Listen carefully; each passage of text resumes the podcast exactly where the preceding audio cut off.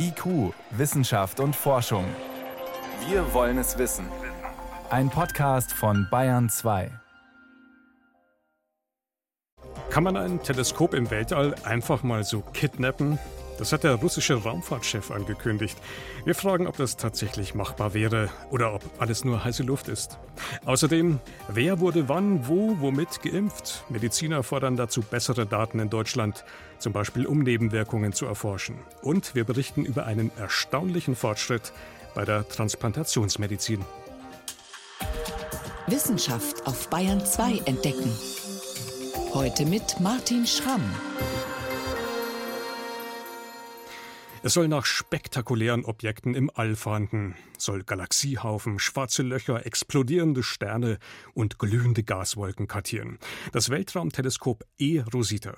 Es gehört dem Max-Planck-Institut für extraterrestrische Physik in Garching bei München und ist Teil einer russisch-deutschen Mission. Wegen des russischen Angriffskriegs gegen die Ukraine hat die deutsche Seite ihr Teleskop allerdings in den Schlafmodus versetzt. Und da erstaunt nun doch, was der russische Raumfahrtchef angekündigt hat. Die russische Seite würde das deutsche Teleskop einfach selbst wieder in Betrieb nehmen. Klingt so, als ob die Russen das Teleskop regelrecht kidnappen würden. Frage dazu an meinen Kollegen Dirk Lorenzen. Dirk, lässt sich so ein Teleskop denn einfach so kapern? Fachleute in Russland wissen natürlich recht gut, wie dieses Teleskop funktioniert. Man steuert ja dort auch den Satelliten, auf dem dieses Teleskop montiert ist. Aber natürlich weiß das Max-Planck-Team das noch viel besser. Und da werden die Kolleginnen und Kollegen in Russland garantiert nicht an diesem Teleskop herumspielen. Lev Selioni, der wissenschaftliche Direktor des Akademie-Instituts für Weltraumforschung, der hat auch umgehend klargemacht, öffentlich, dass alle Wissenschaftlerinnen und Wissenschaftler seines Instituts so eine Übernahme sowohl aus politischen als auch technischen Gründen kategorisch kategorisch ablehnen. Und das Teleskop zu kapern, das wäre eben auch absolut ungehörig, zudem auch sinnlos, denn keine Fachzeitschrift weltweit würde Forschungsarbeiten veröffentlichen, die auf geklauten Daten beruhen. Ja, jetzt ist es ja auch so, dass die deutsche Seite sogar warnt. Die Wiederinbetriebnahme, die könnte am Ende dazu führen, wenn eben die Deutschen nicht involviert sind, dass das Teleskop am Ende kaputt geht. Ist das denkbar? Das ist grundsätzlich denkbar, denn natürlich kennt niemand das Instrument so gut wie das Team, das es entworfen und gebaut hat. Da spielt also keiner dran herum. Grundsätzlich würden das vielleicht die Menschen in Russland da sicherlich können, aber die wissen eben auch, das tut man nicht. Also ich sag mal salopp, man müsste die Wissenschaftlerinnen und Wissenschaftler da vermutlich wirklich physisch zwingen, bis sie irgendwie Hand an Erosita legen. Dann lass uns doch mal schauen, wie lief denn bisher diese Zusammenarbeit bei diesem Projekt bis vor dem Krieg? Das lief wunderbar. Die Astronominnen und Astronomen in Deutschland und Russland haben sich den Himmel regelrecht aufgeteilt. Das heißt, da war klar, wer welche Daten zuerst nutzt. Das war eben die Gegenleistung dafür, dass Erosita auf diesen russischen Satelliten durfte und dann mit einer russischen Protonrakete auch starten konnte. Diese Zusammenarbeit lief die ersten gut zwei Jahre wirklich exzellent und auch dieses Institut in Garching hat eben traditionell sehr, sehr enge Beziehungen zu Russland eigentlich zeigt Erosita wirklich auch dieses Dilemma, in dem einfach die Wissenschaft steckt. Viele in Russland blicken ja genauso entsetzt auf diesen Krieg wie wir. Fast alle Fachleute da halten jetzt natürlich notgedrungen den Mund, weil eben alle Angst haben, aus guten Gründen, äh, sich irgendwie öffentlich zu äußern. Man wird sich aber an solchen Spielchen, wie Herr Rogozin da vorgeschlagen hat, bestimmt nicht beteiligen, denn alle wissen, irgendwann ist dieser Krieg vorbei und dann will man auch international wieder zusammenarbeiten. Und das geht natürlich nicht, wenn man völlig gegen die Spielregeln verstößt. Das heißt, am Ende sind die Forscher vielleicht sogar überlegter, rationaler als diese politische Führung aktuell. Und die starken Worte jetzt von Herrn Rogosin, muss man die denn jetzt ernst nehmen oder ist es am Ende eher heiße Luft? Also der Begriff rational ist etwas, was man selten mit Herrn Rogozin, glaube ich, in Verbindung bringt. Der ist ja bekannt für seine Kraftmeierei, für persönliche Ausfälle. Der wird ja wirklich beleidigend, persönlich beleidigend. Der hat auch dem US-Präsidenten schon Demenz unterstellt. Also Rogozin glänzt auch oft ja mit Unwissen. Er wollte ja die ISS einfach abstürzen lassen und hatte groß getönt, äh, die könne ja nur auf die USA und Westeuropa fallen, nicht aber auf Russland. Das ist Unfug, könnte auch Südrussland natürlich treffen. Also er offenbart da sehr, sehr viele Wissenslücken, was man heute heute sicher sagen kann, nach diesem Krieg wird es internationalen Partnern sehr, sehr schwer fallen. Es ist eigentlich nicht vorstellbar, dass man mit Herrn Rogozin noch weiter zusammenarbeitet. Aktuell ist ja nun mal Tatsache, sämtliche Kooperationen in der Raumfahrt liegen erstmal auf Eis. Welche anderen Missionen sind dann jetzt ganz konkret betroffen? Ganz hart trifft es eben die Marsforschung. Da wollte Europas Weltraumorganisation ESA die ExoMars-Mission starten im September mit einer russischen Proton-Rakete. Das ist erstmal abgesagt. Also das ist der Rover, dieses rollende Labor, das Leben auf dem Mars erkunden sollte. Genau, das ist äh, wirklich ein Gemeinschaftsprojekt mit Russland zusammen. Man hätte auch hier wieder eine Proton-Rakete in Baikonur nutzen wollen für den Start. Das ist nun hinfällig. Man kann da auch nicht unmittelbar auf die Ariane 6 ausweichen. Die steht ja frühestens im nächsten Jahr zur Verfügung. Europas neue Rakete. Zudem ist die Landeeinheit von ExoMars, auf der also dieser Rover sitzt, ähm, die kommt eben aus Russland. Das heißt, auch da muss man jetzt Ersatz entwickeln. Man kann nur alle zwei Jahre zum Mars fliegen. Also der Flug zum Mars von Europa verzögert sich, ich würde mal tippen, um mindestens vier wenn nicht womöglich sogar sechs Jahre. Wie sieht es denn bei der ISS aus? Ist ja sozusagen eine internationale Wohngemeinschaft, wo das ja vielleicht sich auch noch dramatisch auswirkt, oder? Da sieht es aber tatsächlich etwas anders aus. NASA-Astronauten können grundsätzlich auch weiter mit Soyuz-Raketen zur ISS starten. Das heißt, dort gibt es immer noch diese Zusammenarbeit. Das hat auch heute Nachmittag NASA-Chef Bill Nelson in Paris auf einer Pressekonferenz noch einmal betont. Er war dort zur Besprechung mit der ESA, wie man jetzt da eben weiter vorgehen will. Das heißt, dieser Tausch von Flugmöglichkeiten, dass Russen mal bei den Amerikanern mitfliegen können, Amerikanern bei den Russen, das gehört zur ISS auch weiterhin dazu.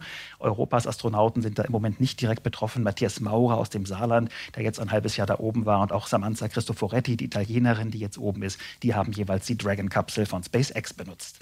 Wie schätzt du das ein, wenn sich die Lage da jetzt weiter zuspitzt? Könnte es sein, dass da dann auch Schluss ist mit Kooperation?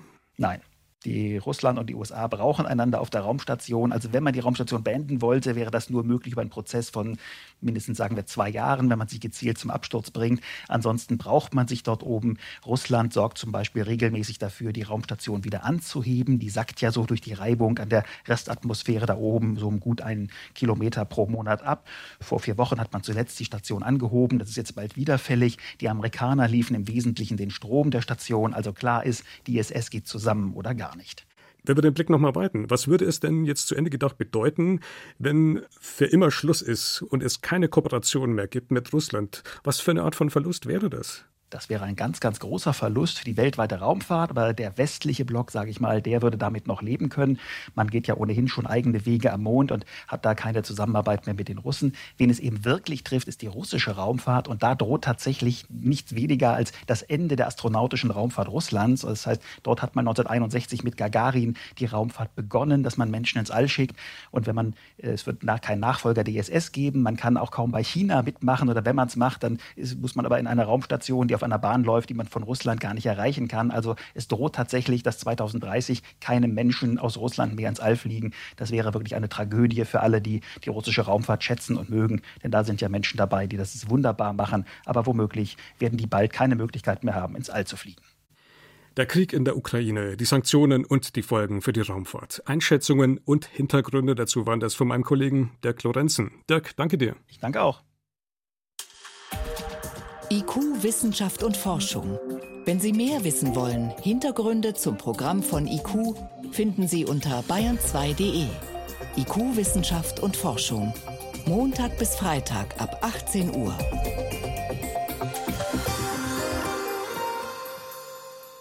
Die Impfpflicht für alle. Monatelang haben die Abgeordneten da im Bundestag gerungen. Ein Kompromiss ist letztlich gescheitert. Seitdem ist es still geworden. Dann war da aber noch was. Ein sogenanntes Impfregister wurde gefordert, um so eine Impfpflicht auch zu überwachen. Also ein Register, in dem gespeichert wird, wer, wann, wo, welchen Impfstoff verabreicht bekommen hat. Wäre so ein Register nun auch jenseits einer Impfpflicht sinnvoll? Fest steht, Mediziner wünschen sich nach wie vor bessere Impfdaten, zum Beispiel um Nebenwirkungen abzuklären, und machen sich daher auch stark dafür, mehr Daten zu erfassen. So auch jetzt wieder auf der Nationalen Impfkonferenz in Wiesbaden. Moritz Pompel berichtet. Erstmal zu einer ganz anderen Baustelle als Corona, die Masernimpfung. Sie macht deutlich, wie lückenhaft bei uns Impfdaten erhoben werden. Wie viele Eltern ihre Kinder impfen lassen, lässt sich nur grob abschätzen. Entweder mit der Schuleingangsuntersuchung und damit sehr spät oder über eine Impfziffer. Die schicken die Ärzte mit der Abrechnung an die Kassenärztliche Vereinigung. So lässt sich rekonstruieren, wie viel in welchem Zeitraum geimpft worden ist.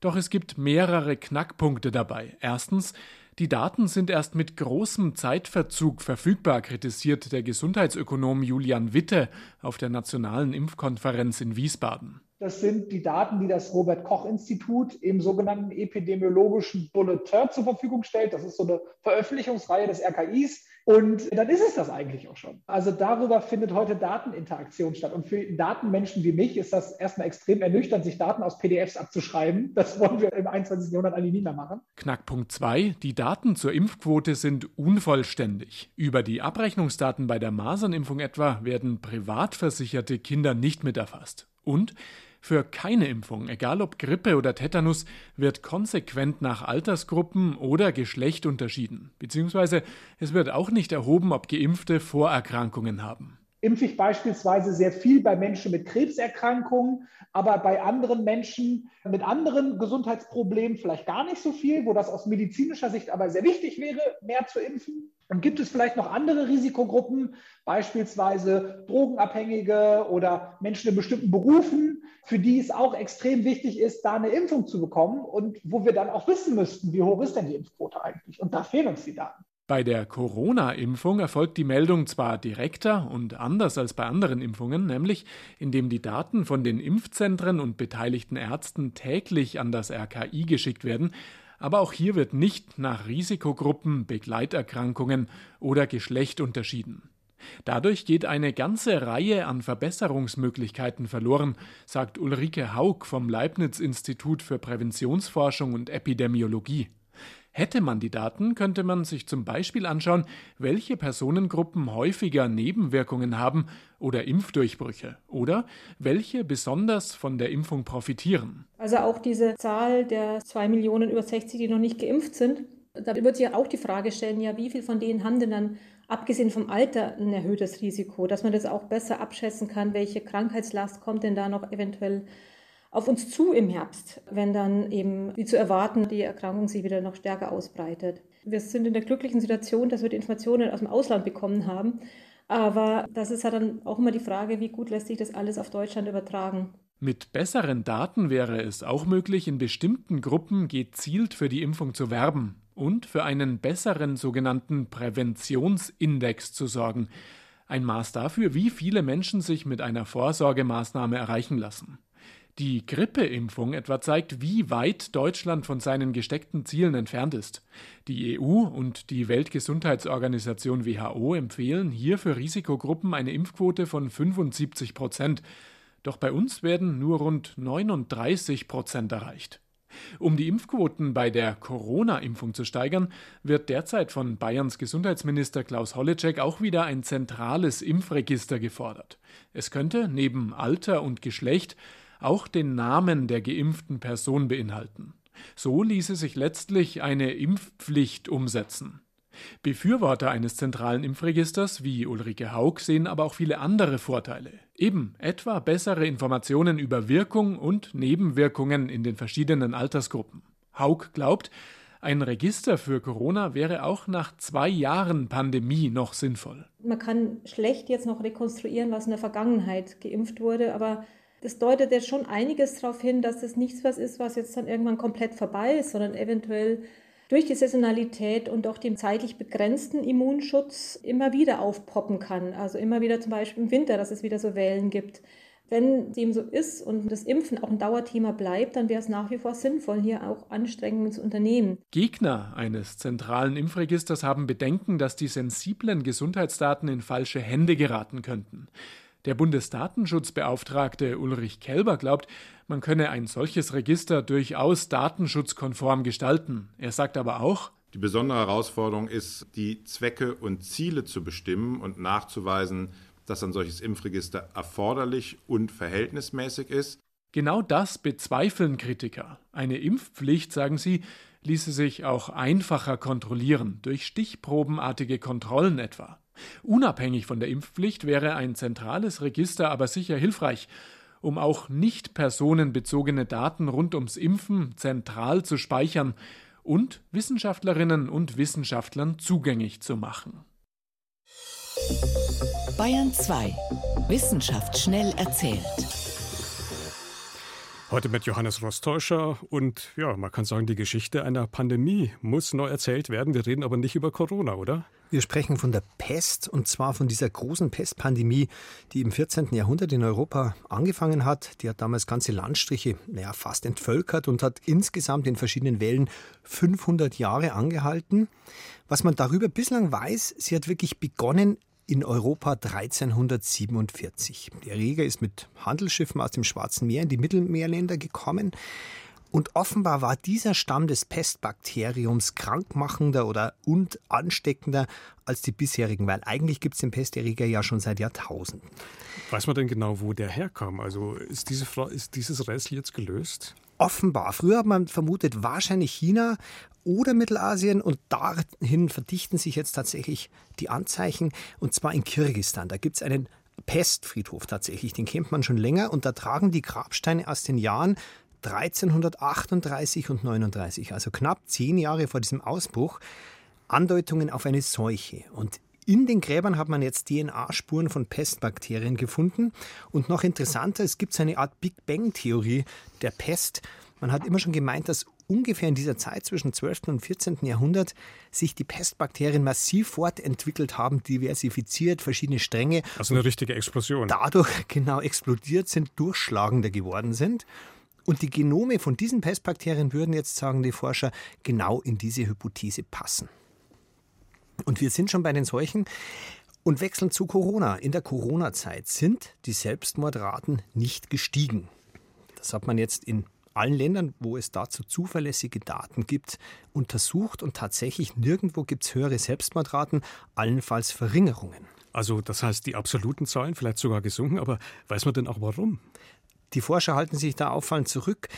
Sie sagen gar nichts zu den Gründen. Es sagen wir so, es könnte darauf hindeuten, dass Corona zwar eine Belastung für die Menschen, eine große war, aber nicht so stark, dass es sich tatsächlich in vermehrt messbaren Suiziden ausgedrückt hat, muss es aber nicht heißen. Mehr weiß man nicht, weniger weiß man auch nicht.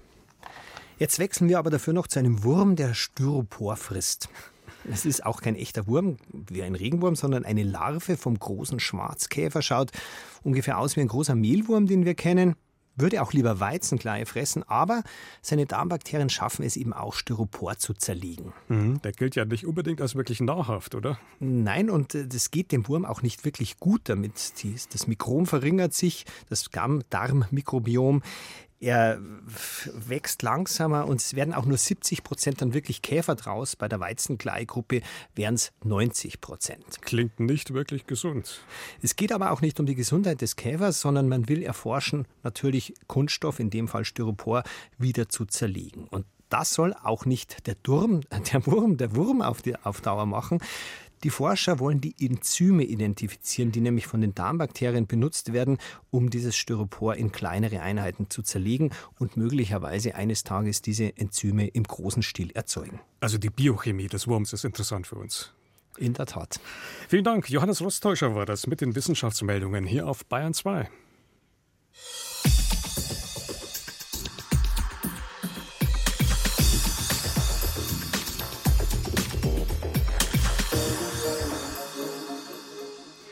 Viele Menschen warten sehnsüchtig darauf, ein Organ transplantiert zu bekommen. Doch geeignete Organe sind meist Mangelware. Und wenn dann doch ein Organ zur Verfügung steht, dann tickt die Uhr. Es muss schnell gehen. Einmal entnommen müssen Organe innerhalb von Stunden wieder verpflanzt werden. Sonst sind sie nicht mehr funktionsfähig. Mit herkömmlichen Methoden, zum Beispiel Kühlen mit Eis, ist das ist einfach nicht mehr zu schaffen. Oft fehlt dann wertvolle Zeit, Zeit, die man bräuchte, um Organe genauer zu prüfen. Sind sie wirklich geeignet oder vielleicht doch infiziert? Manches Organ wird aus Zeitmangel dann vorsorglich einfach nicht verpflanzt. Einem Forschungsteam in Zürich ist nun etwas gelungen, was helfen könnte, dieses Problem zu lösen, wie Daniela Remus berichtet. Die Prognose des Patienten war ziemlich düster. Seine Leber war von einem Tumor zerstört und die reguläre Wartezeit auf ein Spenderorgan hätte er nicht überlebt. Aber der 62-Jährige erklärte sich bereit, das Risiko einer experimentellen neuen Behandlung einzugehen. Als erster Mensch weltweit ließ er sich eine Leber einpflanzen, die nach den herkömmlichen Kriterien als Spenderorgan nicht in Frage gekommen wäre, weil sie dafür nicht gesund genug war. Möglich wurde die Transplantation dadurch, dass die Leber vorher außerhalb des Körpers in einer Maschine fit gemacht wurde, erklärt der Ingenieur Max Hefti von der Eidgenössisch Technischen Hochschule in Zürich, der die sogenannte Perfusionsmaschine mitentwickelt hat. Vereinfacht gesagt ist die Maschine eigentlich eine Imitation des menschlichen Körpers. Und was das bedeutet, ist, dass die Maschine versucht, verschiedene wichtige Organfunktionen, die menschlichen Körper von den inneren Organen vor allem ausgeübt werden, zu imitieren. Indem sie beispielsweise Blut mit einer Pumpe rhythmisch durch das Organ transportiert, die Leber mit Sauerstoff versorgt oder im Takt der Atmung bewegt. Durch die Kombination dieser Funktionen versuchen wir, dass die Leber sich in dieser Maschine eigentlich wie im eigenen Körper fühlt. Und die Leber profitiert eigentlich von der Umgebung, die wir ihr zur Verfügung stellen und kann somit eigentlich weiterleben in diesem künstlichen Körper. Üblicherweise werden alle Organe sowie auch die Lebern vor einer Transplantation maximal zwölf Stunden auf Eis gelagert. Durch die Absenkung der Temperatur fährt der Stoffwechsel der Leber herunter und kann dadurch eine zeitlich eng begrenzte Funktionspause machen. Durch den Einsatz der Perfusionsmaschine aber herrscht weniger Zeitdruck, denn das Organ hält durch die Maschine länger.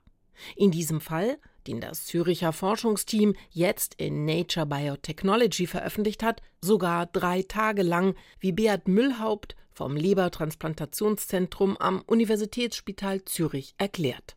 Und der Vorteil der Maschine ist halt, dass man das in Ruhe mal beurteilen kann. Man kann schauen, wie reagiert sie auf diese Blutzirkulation auf der Maschine, wie produziert sie Galle und so weiter.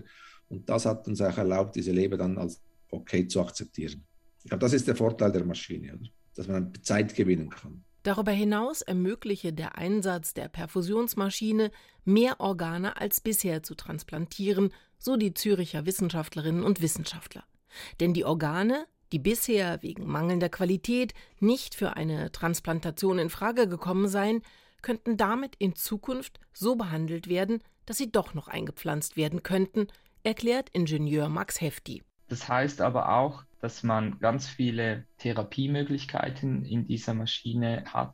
Man kann beliebige Medikamente zuführen. Das haben wir in unserem Fall jetzt auch gemacht, weil da war eine Infektion vorhanden und die konnten wir dann eben auf der Maschine behandeln. Durch die Gabe von Antibiotika gelang es dem interdisziplinären Team, die Infektion der Leber in einer dreitägigen Therapie zu beseitigen und das Organ vollständig zu regenerieren. Im Mai 2021 hat der schwerkranke Patient das wiederhergestellte Organ erhalten.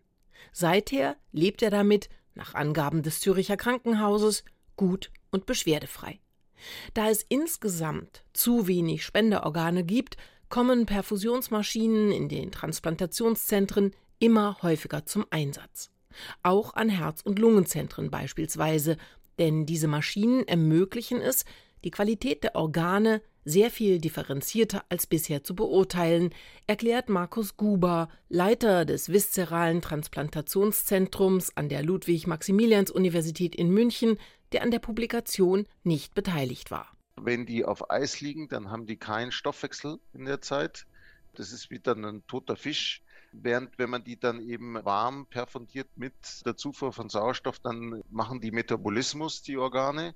Das lässt sich auch testen und dann kann man feststellen, ob ein Organ, was kritisch ist, äh, funktionstüchtig ist oder eben nicht. Und da kann man sicherlich Organe mehr rekrutieren für die Transplantation, die man davor aus Sicherheitsgründen abgelehnt hat. Nicht nur in Zürich forschen Wissenschaftlerinnen und Wissenschaftler deshalb daran, Organe außerhalb des menschlichen Körpers in speziell designten Maschinen fit zu machen für eine Transplantation. Denn weltweit fehlen Spenderorgane.